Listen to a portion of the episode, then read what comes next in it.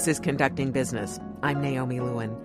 When the Chicago Symphony Orchestra came to Carnegie Hall this season, I was particularly struck, so to speak, by the percussion section, which includes two women, one of whom, Cynthia Yeh, is the principal percussionist.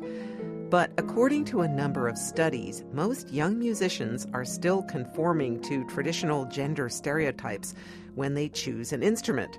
Girls prefer perceived feminine instruments like flute, piccolo, violin, and clarinet, and boys gravitate towards trumpets, tubas, and percussion. Those stereotypes of masculinity and femininity can lead to other problems. For instance, boys who take up the flute have been known to get bullied.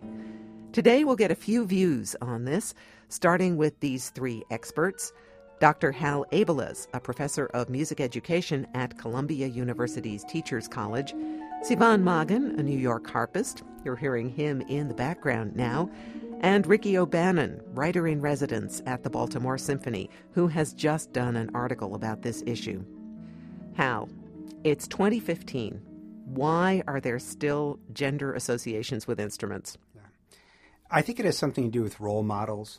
So I think we have we are only beginning to develop role models, particularly for young girls, of uh, women who are playing, let's say, cross-gendered instruments, instruments that are atypical for their uh, sex. Evelyn Glennie has been around for quite a while. Alison Balsom, I can think of any number of others. And conversely, James Galway. I think adolescents particularly get intimidated by not being with the majority.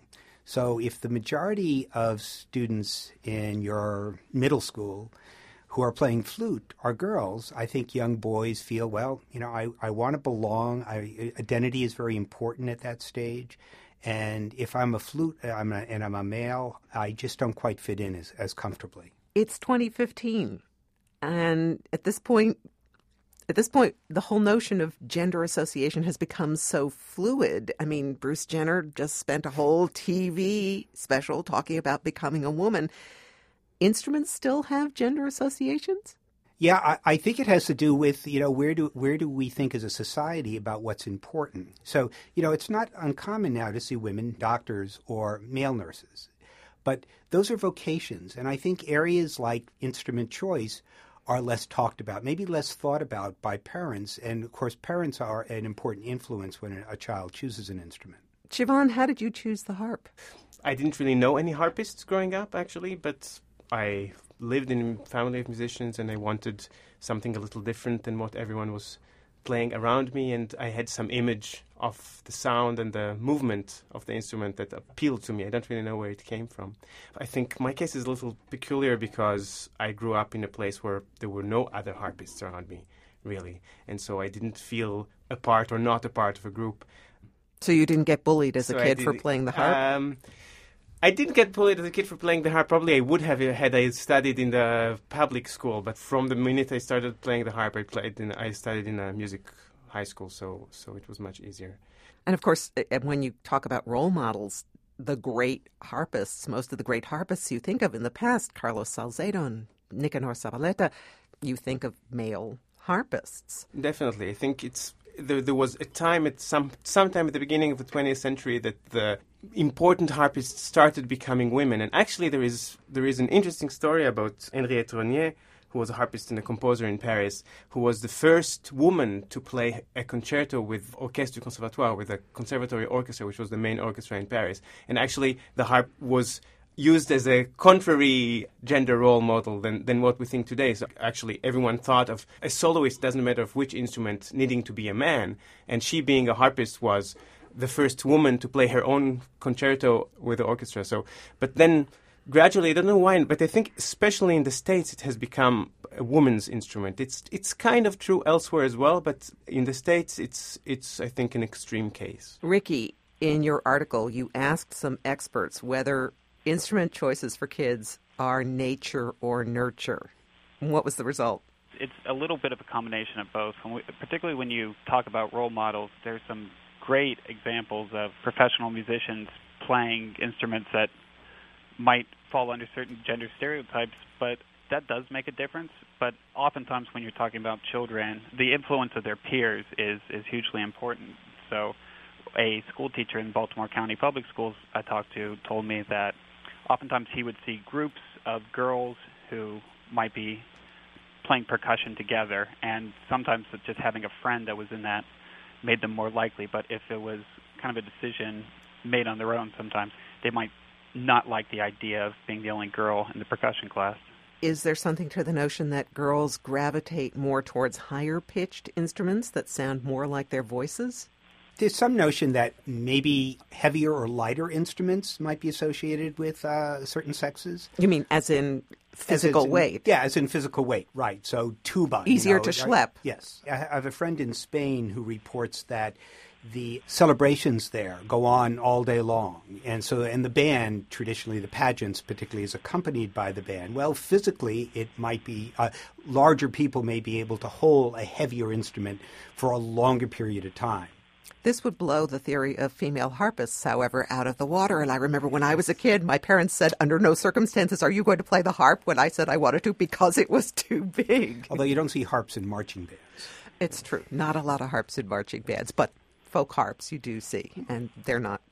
I think I think part of the reason that the harp started going towards the female direction was because of the salon playing, and then it doesn't really move so much. But starting with Marie Antoinette, who herself played the harp, and so the ladies in Europe wanted to play this instrument that seemed, mm. I don't know, aristocratic Role to them. A, a lot of times it is kind of what children can see. I am.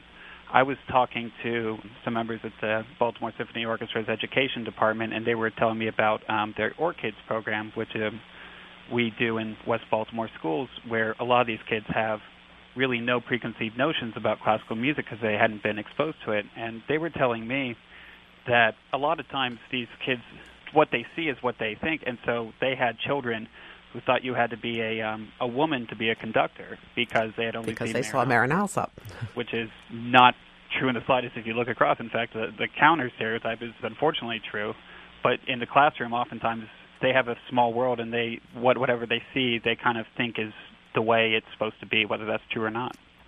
Well, Hal, you sort of found the reverse of that, didn't you, when you had males responding to a YouTube video of the trumpeter Tine Thing Helseth, who is young and blonde and yeah, you know, I, I, think it's an interesting issue that I think among classically trained musicians, often the stereotypes seem to be stronger, and I think that maybe because of their experiences. So, you know, if they if they go to music school and they see that, you know, most of the flute students in a in a music school may be women, and so it's it's curious that we've in some recent work we've done that non music students seem less strong stereotypes than uh, do music students. And I think that's, again, maybe has to do with role models. Maybe the notion that Ricky was saying that they hadn't developed a stereotype because they hadn't seen classical musicians perform. And so they didn't have that fixed notion about what instruments should be played by what genders. But as I understand it, though, you had at least one person who said that Tine Thing said there's no way she would be famous if she wasn't super hot. Yeah. Uh, is there some connection, you know, that you can only be good if you're ugly, or what? I think being good is important in terms of breaking stereotypes. I think that, that some of the work that's been done in the area suggests that um, you'd have to be strong willed to kind of overcome the stereotypes. And um, being successful seems to lessen the harassment that you receive. So, um, a study that was done with uh, high school age boys in Texas, certainly a place we think of kind of as a place with stronger stereotypes, uh, showed that once they once they became successful and recognized by their peers as successful, they weren't harassed. When you look at principal players in orchestras, they don't seem to run as true to stereotype. There are a lot of male principal flutists, oboists, and also among the soloist population, or does this maybe also divide among continents? Or is it maybe because it takes a sort of an alpha male personality to claw your way up to the top of the profession? I think you brought up the issue of kind of maleness, and I think that is important. I think there are there's often prestige associated with uh, acts that are traditionally male. And so, you know, for instance, it's fine to encourage our young daughters to be doctors. In fact, that, that seems like an, an image we want to encourage. It's not so supported, I think, to encourage our young boys to be nurses.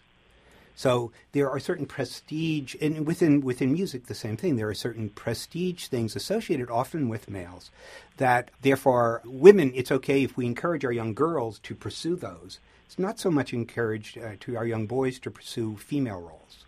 Do you think it's easier or harder for girls to break out of stereotypes? I think it's easier for girls to break out of stereotypes, and I think our data supports that. And boys get bullied still for playing the flute or something like that? Yeah, from what we've gathered, absolutely. Shimon, you now teach at the Brooklyn College Conservatory. You have male students? Uh, I had one male student at Brooklyn College. uh, I had one male student not at Brooklyn College, but uh, outside of it. It is a question of also where the people come from, I think, because it's true that in the States it's still, I think, as someone who didn't grow up here and only came here in my mid 20s, it's a very conservative country. And so the, the traditions are still very, very strong. And I don't know, for me, for example, I studied at the Paris Conservatory. Uh, we were nine at the class, and four of us were guys uh, out of the nine. And right now, I just gave a class there uh, a month ago, and they are eight, and there are three guys out of the eight. So it's much, much less of uh, of an extreme case in Europe today than it is than it is here. How many kids do you think give up on music because of gender bias? Because they've chosen what is the wrong instrument according to their peers. Is there any research on that? One of the groups we've often wanted to talk with but are difficult to identify are those dropouts. Uh, instrumental music programs in the States starch larger numbers, and as the kids go through school, there are a variety of reasons why they can discontinue to play their instruments. Um, there clearly seem to be hints in the data we have collected that some cross-gendered playing in, uh, students do drop out because they're harassed, but we haven't been able to really kind of look at that uh, population yet. Ricky, you've been talking to music educators. What are they doing to sort of shape attitudes of both the young musicians and their peers to kind of help with this? A teacher I talked to named Alex Mueller, I was I was kind of shocked just at the state of affairs that, that he had because he said that instruments that I remember growing up as being, you know, all boys or all girls were very mixed including something like low brass, which he told me many years was 50-50 male and female, which seems surprising to me, and it's in all likelihood probably not that way everywhere in the country. But something he stressed that he was doing was one, he said it was important to actually not address the issue. That the moment you start saying, well, this instrument, you know, uh, it's not just for girls or not just for boys, that's going to make a young kid kiss of death. Yes, exactly.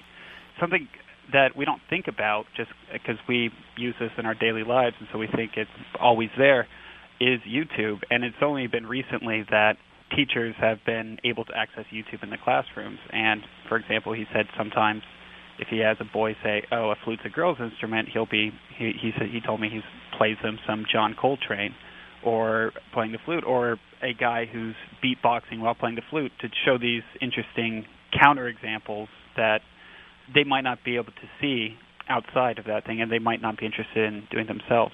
Actually, on the topic of dropouts, I think another area of that as well is kids who might play the instrument that is associated with their gender, but it's not the instrument they really would have played. I mean, so there's a certain question. If a boy plays trumpet because he thinks he's supposed to, but he would have really enjoyed the flute, if he does not enjoy practicing the trumpet and he might drop it, he becomes uh, Bruce Jenner. Exactly. He he he might not enjoy it. I mean, and it, he might have just played it because his friends were playing trumpet, and that was something that was stressed over and over to me of why this is important, which was it's about having a child find the instrument that they're going to enjoy and not having any extra pressures on that.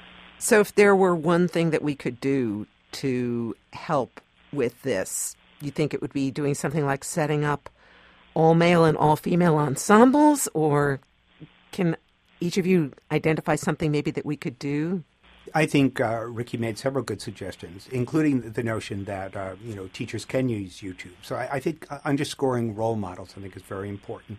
If you grow up in a particular kind of narrow perception of what uh, instruments are, and your family kind of you know supports that, then you could have limited choices. And I think it's an interesting consequence that Ricky suggested that um, we may have children who are playing traditionally gendered instruments that may not that may not have been the right choice for them. Yes, there was a, there was a fun um, little concert in, in the Netherlands a couple of years ago. They have a, an international harp festival, and they did uh, the theme of the festival in uh, I think 2012 was "Real Men Play the Harp." And uh, they had all kinds of video clips around this, and uh, and actually they have a very like a very successful young uh, Dutch harpist named Remy van Kesteren, who is a real superstar in, in the Netherlands, who does all kinds of TV shows and and pop concerts with 15,000 people in the audience and things like that. In some ways, it's it's going there also. Thank you all very much for joining us. Oh, thank you. Thank you so much. This has been Conducting Business. Our guests have been Hal Abeles from Teachers College, the harpist Sivan Magen, and Baltimore Symphony writer Ricky O'Bannon. Now, for the perspective of a woman who has taken up an instrument we don't usually associate with women, here is Carol Jantsch, principal tuba player of the Philadelphia Orchestra. How did you choose the tuba? I wish I had a better story for it, but I guess I just wanted something different and kind of weird. I actually started with euphonium, but no one else was playing it, and I thought it was cool and different. That's about it. And how many girls you went to school with were playing lower brass? Well, if we're talking like seventh grade band, there were like two euphonium players total, and I was one of them, and there I was the only tuba player at first. Yeah, but like there there aren't many girls playing brass instruments, I guess. Did you get grief from your peers for playing the weirder thing? No, from my experience, I guess anyways that because I was always good at it, that I never got any problems. Did you ever encounter any discrimination for being a female low brass player? Yeah, so like my peers in school always just like I, I feel like it was more of a thing like if you're good at your instrument, you can hold your own. Like your peers don't care what you play; it doesn't define you as much as like how good you are at it. But yeah, there's some like conductor things after um, getting the job where they just, you know, they like to sound fancy, so they will say like gentlemen of the brass, and they continue to say gentlemen, like it makes them sound refined and and. Uh, and do you ever stand up and go, "Whoa, I don't have the Y chromosome"? Usually, I will cough very loudly at the first one, and uh, usually they'll correct themselves after that. Conductors, a lot of them are just in their own worlds, and that's how it is, and that's fine. But um, yeah, most of them are apologetic once they realize what they did. You think they're just used to looking out and seeing men in the brass section? Yeah, particularly the low brass. Why do you think it is that today it's still mostly a boys' game?